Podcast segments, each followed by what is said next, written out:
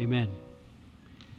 Amen. Thank you, Steve, for that prayer, and thank you, praise team, for that. If you can't can't preach after that, you can't preach.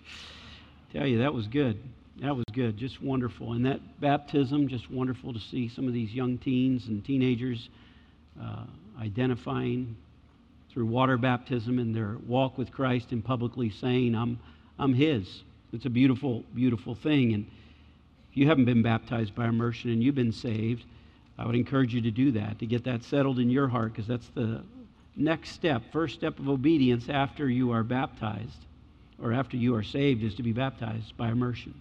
And so that's why we do that at this church, and it's a wonderful thing. Take your Bibles, if you will, today to Mark chapter 11. Mark chapter 11. It is good to be back with you. I was in Dallas last week, uh, out of town. I, was, I actually did a wedding down there as well, and um, one of our former members got married, asked me to fly down there.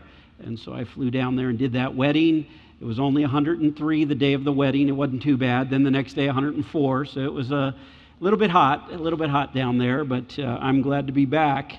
Feels like it's come this way on the heat, that's for sure. But, um, anyways, um, I want to talk uh, today about a sermon I've entitled, It's My House. It's My House. And this comes from Mark chapter 11, Let's stand together. I'm going to read verses 12 to 21.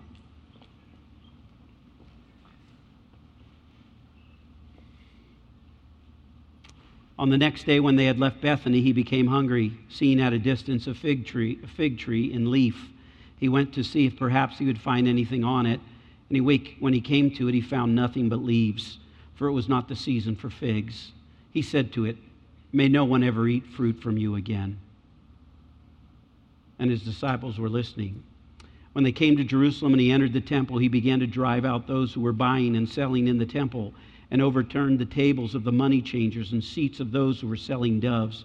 And he would not permit anyone to carry merchandise through the temple. And he began to teach and say to them, Is it not written, My house shall be called a house of prayer for all nations? But you have made it a robber's den. The chief priests and the scribes heard this and began seeking how to destroy him for they were afraid of him, for the whole crowd was astonished at his teaching. When evening came, they would go out of the city. As they were passing by in the morning, they saw the fig tree withered from the roots up. Being reminded, Peter said to him, Rabbi, look, the fig tree which you cursed has withered. We'll stop there with the reading of God's word. You may be seated. You know, there's some things in your life that ought to make you angry and in making you angry, they ought to be used for God. Uh, for example, if you've seen The Sound of Freedom, how many of you have seen The Sound of Freedom already? Okay, a good, a good many of you seen it. If you have not seen it, you definitely want to go see it. Um, it's a very moving film. I think it made an indelible mark on my heart and life, my heart and mind, too. Just the sense of, you know, the same passion I feel for fighting abortion and preserving lives in the womb is the same passion I feel for uh, trafficking of children. Uh, the one that the fact that stuck with me is that we have more slavery today in human trafficking than we did in any time in the United States history, which is absolutely hard to fathom. Where are, the, where are these thousands and thousands of kids being uh, put in slavery and where are they hidden and how do you expose that? And I felt such a burden and passion for that after I went and saw the movie this past week and it just kind of, I couldn't even sleep good that night thinking about it. Just how could we as a church be used? I mean, I know we can throw money at things and that is helpful and I'm not against that, but I wonder what there are practical things. And I've been praying about that. What are some things that we could actually do? Uh, oh, three years ago, there was a a lady who worked with child trafficking and was trying to stop it with the Southern Baptists. And she came and invited some of the pastors to go over to the industrial park in Kernersville. And I went to it. And there was about seven or eight of us pastors in the area that went. And she showed us one of the industrial park facilities where they were trafficking the children out of Kernersville in our industrial park and getting them to the other states and North, uh, other places in North Carolina. And I was like, right here under our noses right here under our noses. That never really stuck with me like it did when I watched the movie. I just felt so moved by the movie. Uh, it starts out, you feel this deep sadness at the beginning. Then you, then you go into feeling the fear of that child. And then from the fear of that child to um, just an anger comes up inside of you. And that anger just impels you. What could I do? I don't know all the answer to that, but I want us to be part of something more than just money. And so we have done so many things socially in this community that I want to think through what we could do there. And some people have already come up with me some, for some ideas in the last service. And if you got some ideas, the practical things we could do as well as give money to these kind of things, um, I think it would be worthy to go down that direction. Because sometimes we're supposed to be angry. And you left the movie with a sense of hope, but yet a sense of anger too. And I think that anger is good. I was reading a passage of scripture that leads into my service today that Jesus got angry. He got so angry he went into that temple and turned over tables and chased them out of the court of the Gentiles. And so I was um, thinking about that. Well, the Spirit of God brought back something to my mind in a study I'd done through the book of Judges. In 1 Samuel chapter 11, after the book of Judges, the uh, nation started to unite against, again under King Saul. Well, this one king, Nahash of the Ammonites, comes down to this little city called Jabesh Gilead, and he said, I'm going to destroy you. There's no way they could have stood up against the Ammonites. And they said, surrender or go to fight. We want to go. They really wanted to go to war with them. They were cocky people, and they just, uh, you, couldn't, you couldn't talk reason with them. And, and they said, well, let's, the, the, people of the city said, the Jewish city said, let's, let's have a, let's have a uh, treaty, let's have a covenant, and not, let's not go to war. I said, okay. Uh, Nahash says, we'll, we'll do that, but I require the right eye to be plucked out of every man in the city. That's the deal. You can have peace but every man loses his right eye. And so um, the people of the city think for a minute, the officials think, and they get together and they come back to Nahash and they say to him, they say, hey, would you give us seven days to see if we could gather some men to help fight against you? And Nahash was so cocky, he said, I'll give you seven days. So he goes, they, they, he, he gives them seven days to find men that will fight with them in that little city. And they send a message to King Saul, who's now the new king of Israel. And when the king of Israel, Saul, heard it, he was, his anger was kindled. It started to burn like a fire. He was ticked off. They would ask for the right eye. To ask for the right eye of a man and to pluck it out. Now, is there anybody here who'd want to give the right eye? But in their day, it was more critical than it is in our day because you were useless in battle if you didn't have your right eye you were useless. And so the king knew, Nahash knew, if I take your right eyes, you can never rise up against us because you'll be servants and in destitution for the rest of your life. And so um, Saul was ticked off at that, and he raised up 300,000 men and whipped Nahash and his army. That's the end of the story, but let me go back now. Something else happened before Saul got ticked off. What happened before Saul got ticked off and said, We'll send men to fight? is the Bible said this in 1 Samuel chapter 11 verse 6. And the spirit of the Lord came on Saul, and he was utterly ticked off. Now, that's what struck me in my reading, and it kind of fit right with this passage, so that's why I use that story to open up today. The Spirit of the Lord came upon him. Sometimes we think of the Spirit of the Lord coming upon us, and we're going to feel joy, or we're going to feel peace, or we're going to feel happy. Let me tell you something. There's sometimes the Spirit of God will come on you and you get ticked off. And you should be ticked off. Like the sound of freedom is a great illustration of that. There's some things that should utterly kindle your anger. And you're to be like that. And I want to look at that carefully here in this passage because that would, that's what Jesus does. He gets ticked off. So I, I thought about putting this message in the neg- negative Three things you don't want to do to tick Jesus off. And I thought that, that just makes a terrible outline. three things you don't want to do to tick Jesus off. So I just kind of toned it down a little. There are three things you must do to function according to your filling. Doesn't that sound more Christian? That sounds more Christian, okay? So let's just make it a little more bland, even though I'll make my points later, okay? Three things every Christian must do. Here we go. Number one, walk the walk. The negative would be, if you want to tick Jesus off, is don't walk the walk. Okay, that's how you can do the sermon if you want to take that, that track. But walk the walk. Right? Here we have in this passage in Mark chapter 11, we have Jesus walking by this fig tree. Now, a couple things to set the text here. One, the Old Testament tells us that the fig tree is a symbol of the religious leaders of Israel. That's important to note. Okay, I'll give you all the verses on the screen. Won't take any time to look at them, but that's what you know the fig tree is, so you have a feel for what's going on here.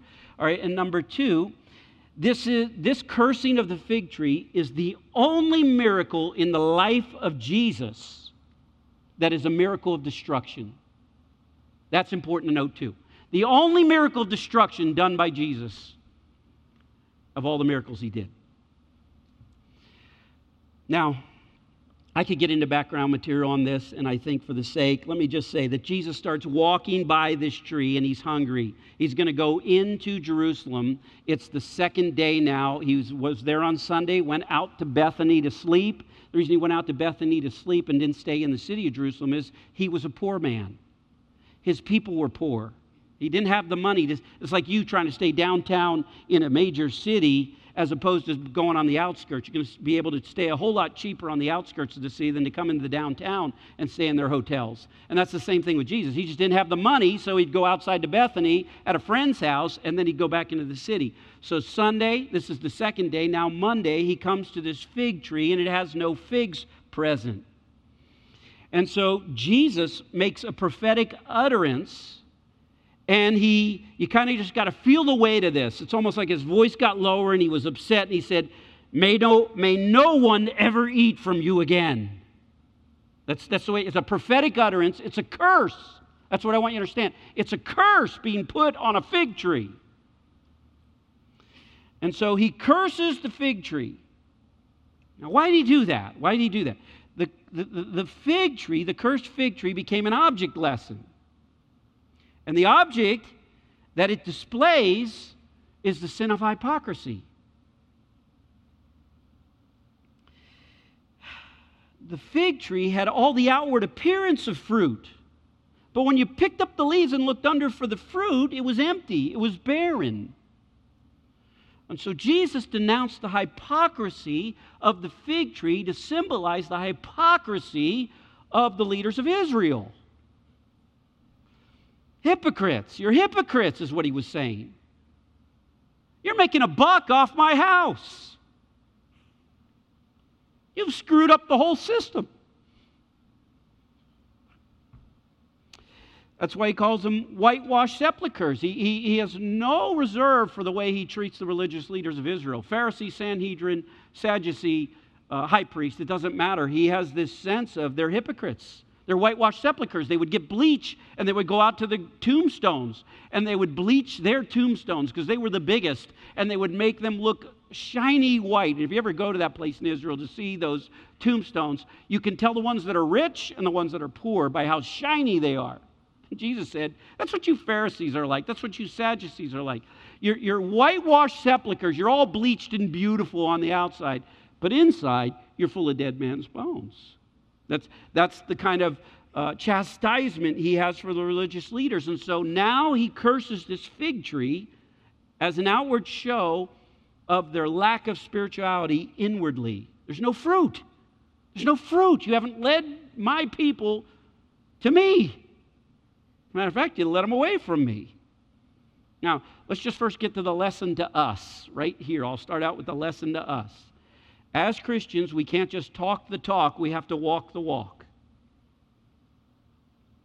Nothing ticks Jesus off more than hypocrisy.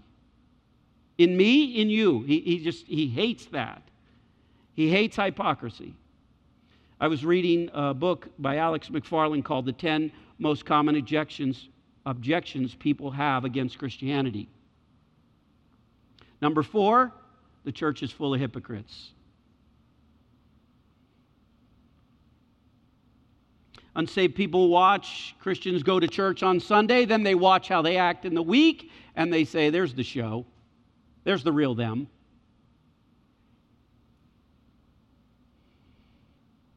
And so they say the church is full of hypocrites. To which I say, There's always room for one more. There's always room for one more. Yeah, the church is full of hypocrites. The truth of the matter is, I don't think anybody could not claim hypocrisy as being part of their life. The problem is, we don't want to be caught in the sin of hypocrisy because we want to avoid that as much as we can, but we're, we're, we're fallen. And so There is always room for one more, but the reality is the church is full of sinners.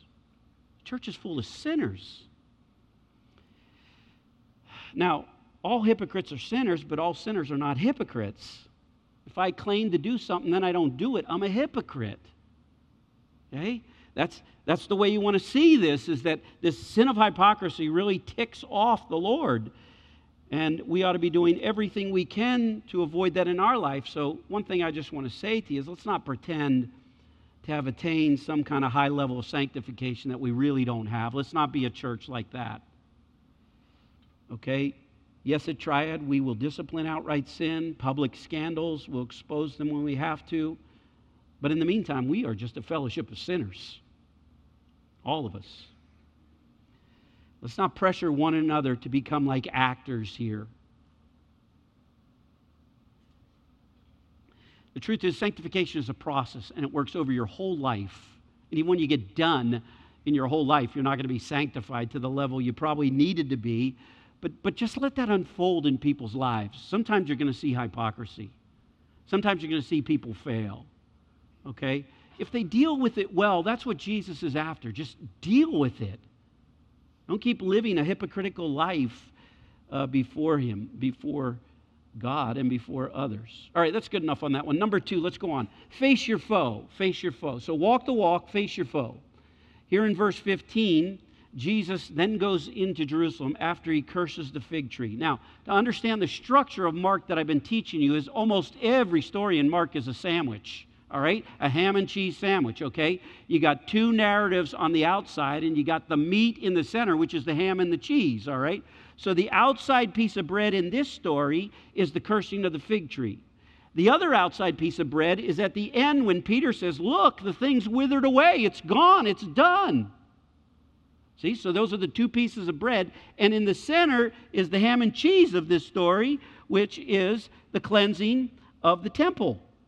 All right, so that's the way you want to kind of see this. So Jesus is kind of saying there's a link here. There's a link between the cursing of the fig tree and the cleansing of the temple, and that's what I don't want you to miss. All right, so I'm focusing on the cleansing of the temple. Their hypocrisy needed to be exposed. The temple was going to be used by Jesus Christ before his, during his crucifixion on Friday. So he's cleaning the temple where he'll be offered as a sacrifice on Calvary, but the temple veil will be torn in two, and he wants that thing clean before he gets killed. So he's cleansing it. He's exposing the hypocrisy, and he's going to cleanse it because they've provoked him to anger. He is furious. He is furious about what they are doing. Now, if you come into the region, I'm just going to show you a model of Jerusalem so you can see this and understand this. Here's a model that when you go to Jerusalem, you can see. It's like this mini city of Jerusalem built, and the largest thing is the temple. And that temple right there, the high part is the Holy of Holies. Then outside the walls there is the court of the Gentiles. This is where they would have been selling the animals in the court of the Gentiles. And just take a look at that in that open area there. Now, when you see that and you go to see that, it's, it's hard to really fathom what the size of it, but you get a good idea of it when you see the model. But let me just go a little deeper with you. That court of the Gentiles is actually 500 yards by 350 yards. So that's massive. That's massive. You can't see it in that picture, but it's massive. All right? So what I did is I had to take a comparison for you to get this. The court of the Gentiles would be like going to a soccer field complex of 16 fields. So that's how big the court of the Gentiles is. So Jesus, when he goes in to cleanse the temple, he's starting from one corner of 16 soccer fields and he's working his way around the whole soccer field area to cleanse the temple. So I want you to have that in your mind. This is a huge thing. You got thousands of people in here. Matter of fact, let me just say this so you get this. In 66 AD, Josephus, the Jewish historian, said there were 250,000 slaughtered lambs on that day. They're all slaughtered at 3 o'clock and 6 o'clock on Friday. So you're kicking off some lambs. You're doing about 171 lambs a minute to kill that many lambs. Now, there probably wasn't 250,000 in 33 or 32 AD, but there was probably 200,000 lambs. So you got thousands of lambs in this courtyard of 15 soccer, 16 soccer, soccer fields, or whatever it was, 4 by 4, 16 soccer fields. And uh, you've got a huge area of mass things going on here where they're selling uh, these lambs and selling these doves for the sacrifices to these people that are coming from all over the state of Israel. You probably literally have half a million people coming into Israel out of the whole state to get to Jerusalem for this sacrifice. So here's High Priest Annas, High Priest Caiaphas, Sadducees, Sanhedrin, Pharisees, scribes. They have turned this, this complex into a stockyard. They have turned the house of God into a stockyard.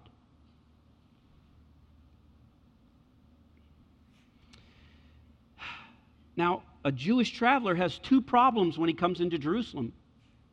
One problem is all, travels, all travelers outside of Jerusalem dealt in Roman currency, so they had to go to the money changers first to get their money changed from Roman coins to Jewish coins, to what's called the Tyrian shekel. And this is where they first got extorted when they came into town. Because what they did is they tagged on a little fee a little MasterCard fee, a little Visa fee onto exchanging your Roman coin for a Jewish coin. The money changers. Now, you've heard of Visa and MasterCard, and that's what's going on here.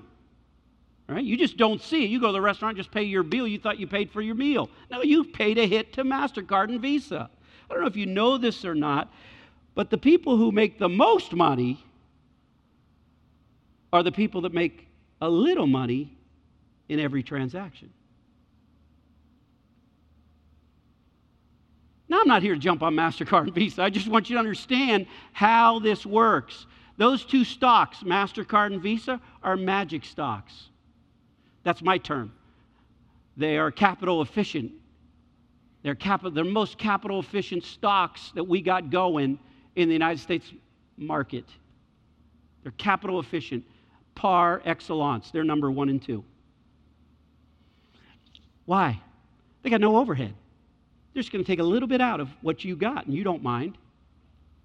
They can take 50 cent out, 75 cent out. You, you don't mind. Two bucks. All right, it's all right. It's just lunch. But that adds up over time, and they become a very wealthy organization over time, which they are today. I'm not trying to pick on them because you may work for them, so don't, don't, don't mishear me. But what I am saying is that's what they were doing back then, and they were doing it in the temple and they were doing it in the court of the Gentiles, and they were ripping people off like this a half a million people, just a little bit at a time from each one of them. The second problem they had is they couldn't bring their own sheep or doves.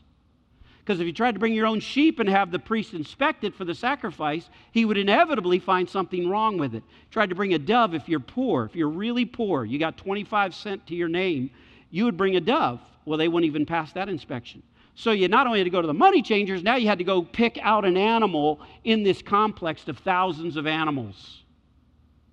And so as you try to pick them out, of course, they're going to get a little hit on you because it's like you going to a professional football game. You're not going to pay a buck for your soda, you're going to pay seven bucks for your soda.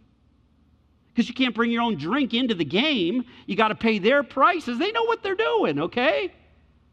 It's, it's how they're doing it here. They're, they're upping the price of a dove. That's why Mark mentions a dove, because he's talking about you're hitting the poor people.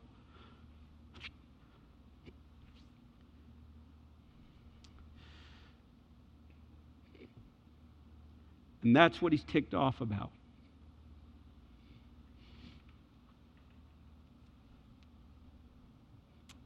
So, they all knew, everybody who came to town, the half a million people came to town, knew it was a racket. It's, it's a mafia level racket controlled by the priests and controlled by the Sadducees and the scribes and the Pharisees and the high priest. It is mafia cartel going on right here.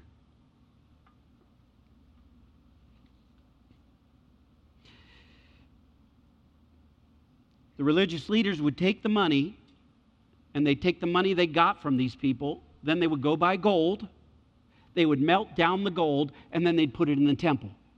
They had one of the wealthiest temples in the world at this time because they were taking advantage of people like this. They'd melt down the gold and they'd put it on the outside of the building. Sometimes you saw those little spikes on one of the pictures. Those spikes were so pigeons couldn't land on the edge, and then the poop fell down on the people when they did that. I, I, don't know if I was supposed to say that word in this sermon or not, but anyways, uh, it fell down. So what they did is they prevented, they made the pigeon come to the inside of the temple so they couldn't do it off the side. They had pigeon problems back then, but they made them out of gold. And then they took the rest, they would melt down and they would bring it on the inside. Here's a picture of the inside, and they'd make gold plaques and pictures of gold. And, and they'd take the uh, cement tiles out, and then they would replace them with uh, one inch thick, 12 by 12 inch gold tiles to walk on. It was, it was absolutely amazing. They were just reinvesting their money into the temple so it could not be lost. The implication of that is not only were they corrupt in their hearts, but now they corrupted the temple by extortion and overcharging people. That's how they built the temple. How do you think temples get built sometimes? They extort, they overcharge. That's why Jesus said, one day that'll be destroyed. One day that's coming down. And they're going to turn it brick by brick, stone by stone. You know why they did that? Because they melted their gold in between the stone. And so the Romans, when they tore it down, they made sure they knocked over every stone to get their gold.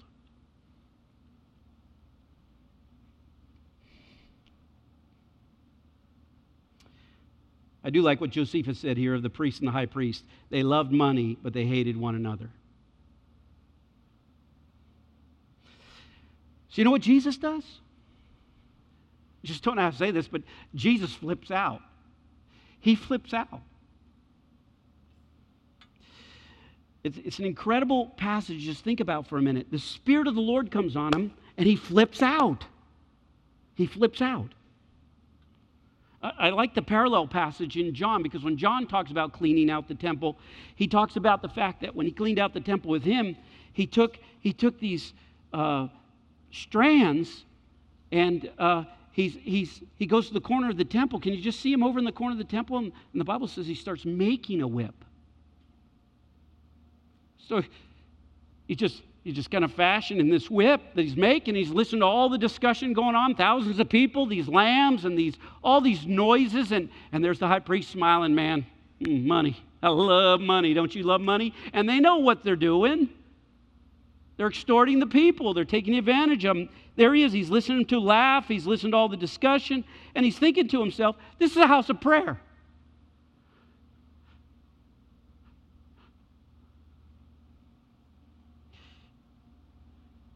This isn't a place to make a buck. And there he is, making this whip. And I mean, then he just he just loses it. And he starts whipping I don't think he actually hit a person. No, there you go. I had it. I was practicing this like I tried to practice this like the Raiders of the Lost Ark, like Harrison Ford, and I went like this, and I did it too hard. And I hit my own back. It was terrible. I'm a terrible whipper, but I was just trying to do it there, and uh, I, just thought about that. It just strikes me. I don't think he hit people, and I don't think he whipped the animals, but I'm telling you what, he shook up those animals. He got them in a frenzy, and it, this place became chaotic. 16 soccer fields, and everybody running every different direction. The animals screaming and noises being made, and, and, and they're scattering for the doors.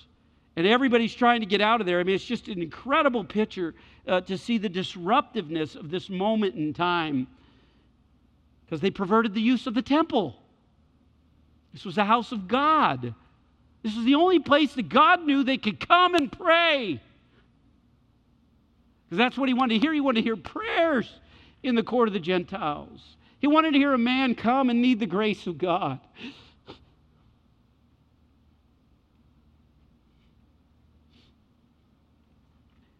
He wanted to come and hear a man need the favor of God, to cry out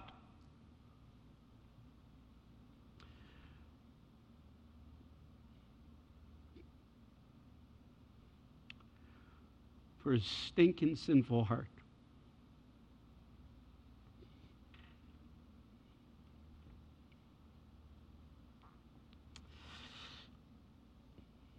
That he could bring that sacrifice and find peace with God. And he knew he could pray. It's beautiful.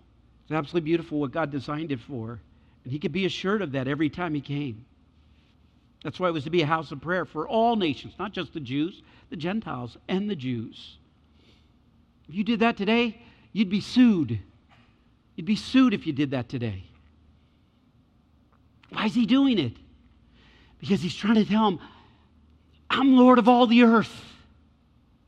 I'm the king of the Jews, and this is my house. Get out of my house.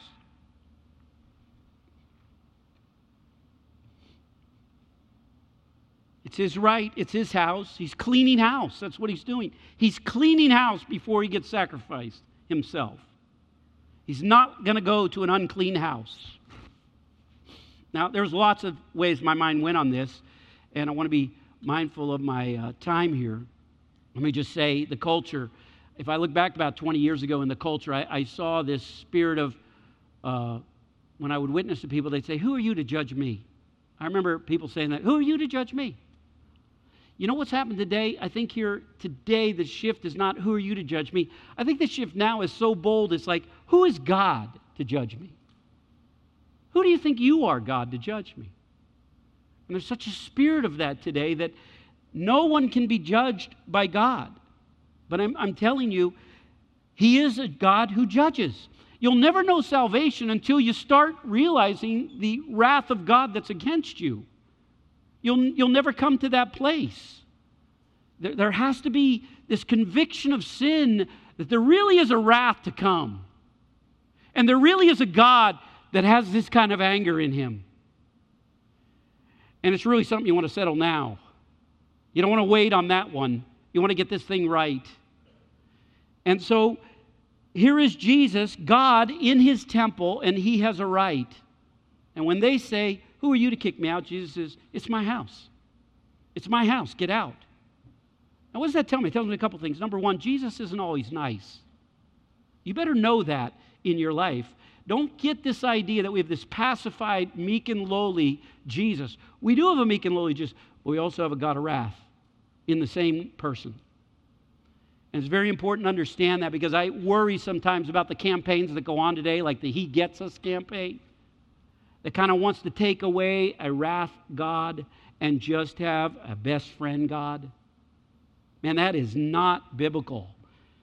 They had 100 million views five from the day of the Super Bowl to five days later. You say, that's great, isn't it? No, because it's leaving out the God of wrath. It's leaving out the God of wrath. Listen, you don't have the gospel if you don't got two key things in there the conviction of sin and the repentance of sin before a holy God. You can talk all day long about just give your life to Jesus. It's not just give your life to Jesus. There's a conviction of your sin before a holy God, and then there's a repentance of sin before that holy God that you recognize this God's angry at me.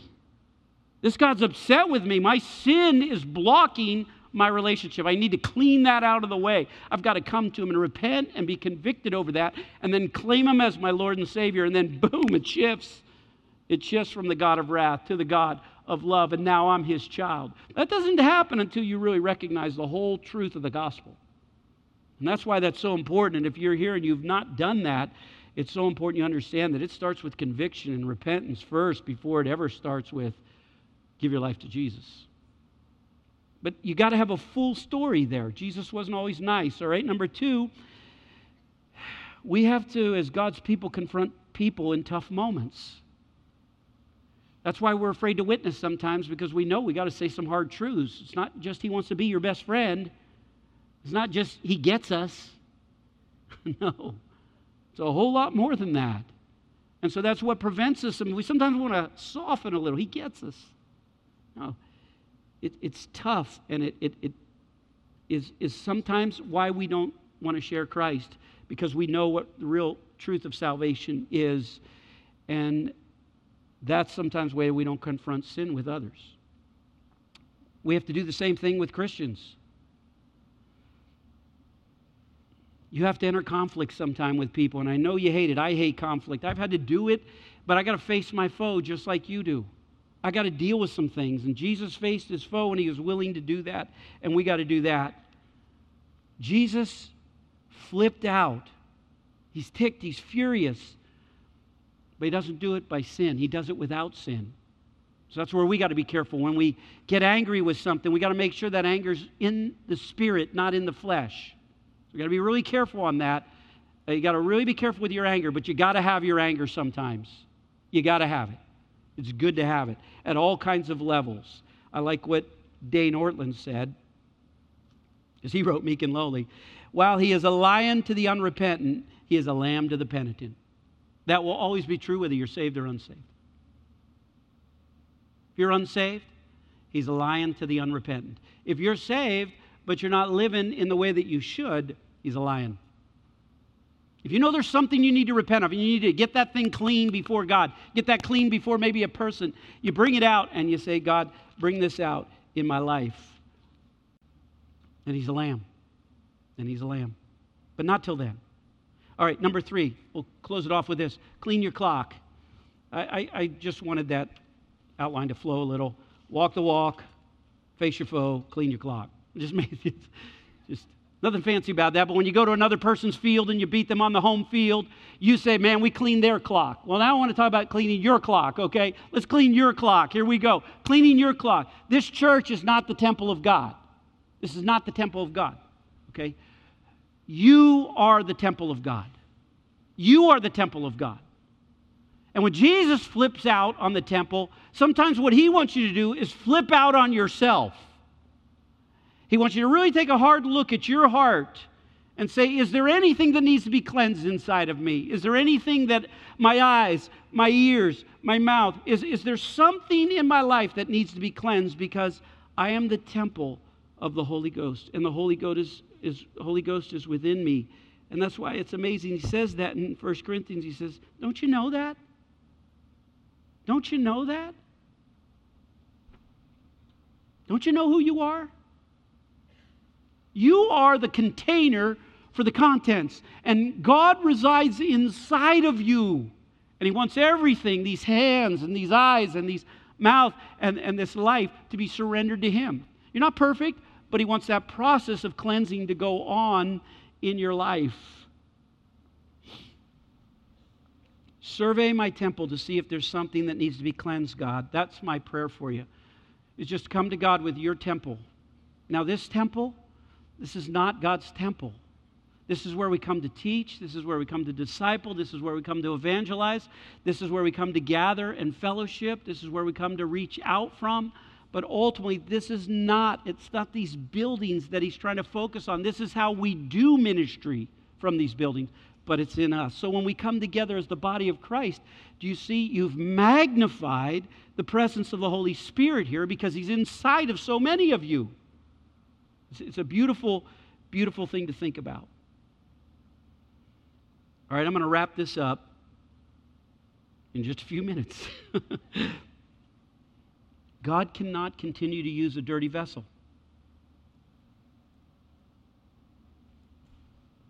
Here's what I'm trying to say to you from the whole Bible's perspective, right here in this passage, okay? When he makes something, he forms it. Then he fills it. Then he uses it for a function. Formed, filled, function. That's how God does everything. Formed, filled, function. When he made Adam, he took him out of the dust of the earth and he made him into a man, but he wasn't alive. God had to go over and and he breathed into him and he became a living soul. Now, now he was ready to function as a man because he'd been formed, he'd been filled, and now he could function. That's how everything works in the Bible. And I don't have time to go through that all because I'm out of time. The potter, he takes a vessel. Jeremiah, go down to the potter's house. He takes a vessel and he forms it with his hands. He touches you. That's what you need. You need a touch of God on your life. And He forms you. Then what does He do with that pottery? He fills it. And then you're able to function. The valley of dry bones. Ezekiel prophesy unto those dry bones. And he prophesies unto them, and they rattle and they shake and they come together like this army of skeletons, and then the muscles come on them, and then the skin comes on them, and there they are standing as this vast army, but they got no life. And then God says, prophesy to the four winds. And he prophesies to the four winds, which is a picture of the presence of God. And he he fills into them. And they stand as a great, vast army, which I think is a picture of the Battle of Armageddon to come. But nonetheless, I'm not going there except for you to see that he formed it, he filled it, and then he caused it to function. Pentecost, same way. He formed the church in that upper room. Then he filled the church with the Holy Spirit. That's the presence of the Holy Spirit in you. That's called the baptism of the Holy Spirit. He, he filled you, filled the church on that day, and then he caused it to function. Peter went and spoke, and 3,000 got saved. This, this consistent theme, they all function as a result of their filling. If there is no difference in your filling, then there is no difference in your function. Everything goes back to the filling. You're formed, you're filled, and you function. You function according to your filling. If Jesus Christ is in you, you have been baptized in the Holy Spirit. He reside. You don't need another filling because when it talks about being filled with the Holy Spirit, it's talking about being controlled then by the Holy Spirit. Being controlled by the Holy Spirit. But that's why Jesus cursed the fig tree. Hey, if you ain't going to function, cut it down. Cut it down.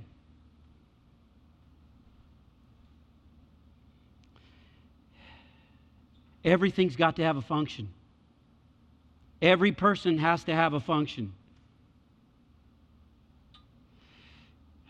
I gave you kidneys, so your kidneys would function. I gave you lungs, so they would function in your body. I gave you a liver, I gave you a leg, I gave you all those things so you would function. I formed it, I filled it, you function. You function. That's, that's it. That's why he says not only are you the temple of the Holy Ghost, but you're the body of Christ. And everything, everyone who is in the body of Christ has a function formed, filled, function. That's important to understand.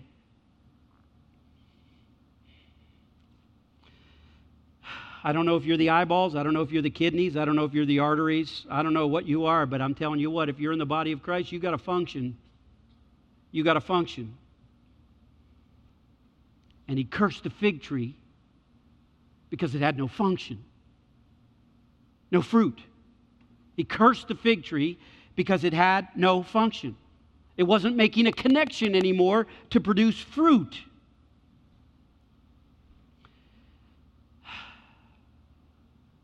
No function brings a curse. He cursed it.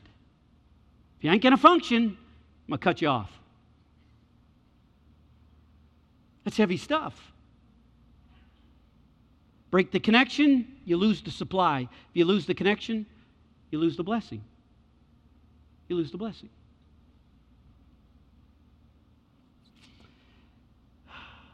Okay, here's what I'm saying today because I'm done. a little longer than I had hoped to. Sometimes you just need to come to God, and, and I want to say this very carefully, okay? Because I want to make it simple. God, I'm your child. I'm saved. But sometimes I'm not controlled by you. Let's just make a simple prayer, okay? Breathe into me again. Take control of me again. Just breathe into me. Just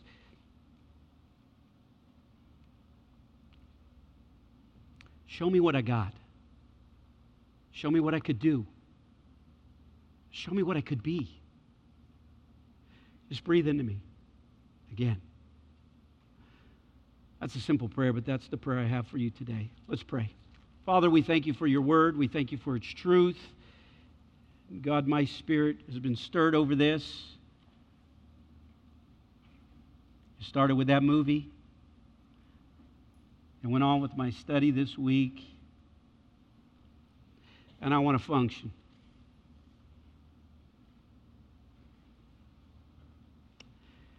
I'm going to continue to function in the things I'm to function in. And I want these people here to function as your people in the body of Christ. Don't know what they are, don't know what their part is, but they got something. They're to function. Lord, help them to do that. Stir them. May they just pray simple prayers. Breathe into me again. Control me. Use me for your purposes. If you're here and you've never received the Lord Jesus Christ as your Savior, today may be the hour that you need to say, Jesus, save me. My sin deserves judgment. The conviction of sin has overcome you. You want to repent of that. You want to turn from that. You say, This sin disgusts me. I'm sick of my sin. I'm sick of my selfishness. Jesus, you died for me on a cross. You cleansed that temple so you could go as a pure sacrifice. I put my trust in you, my faith in you. Save me.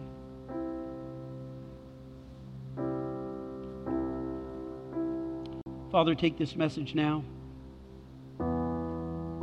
Still to each of our hearts. Help us to think it through carefully, to apply it to where it can best be used for the furtherance of the gospel.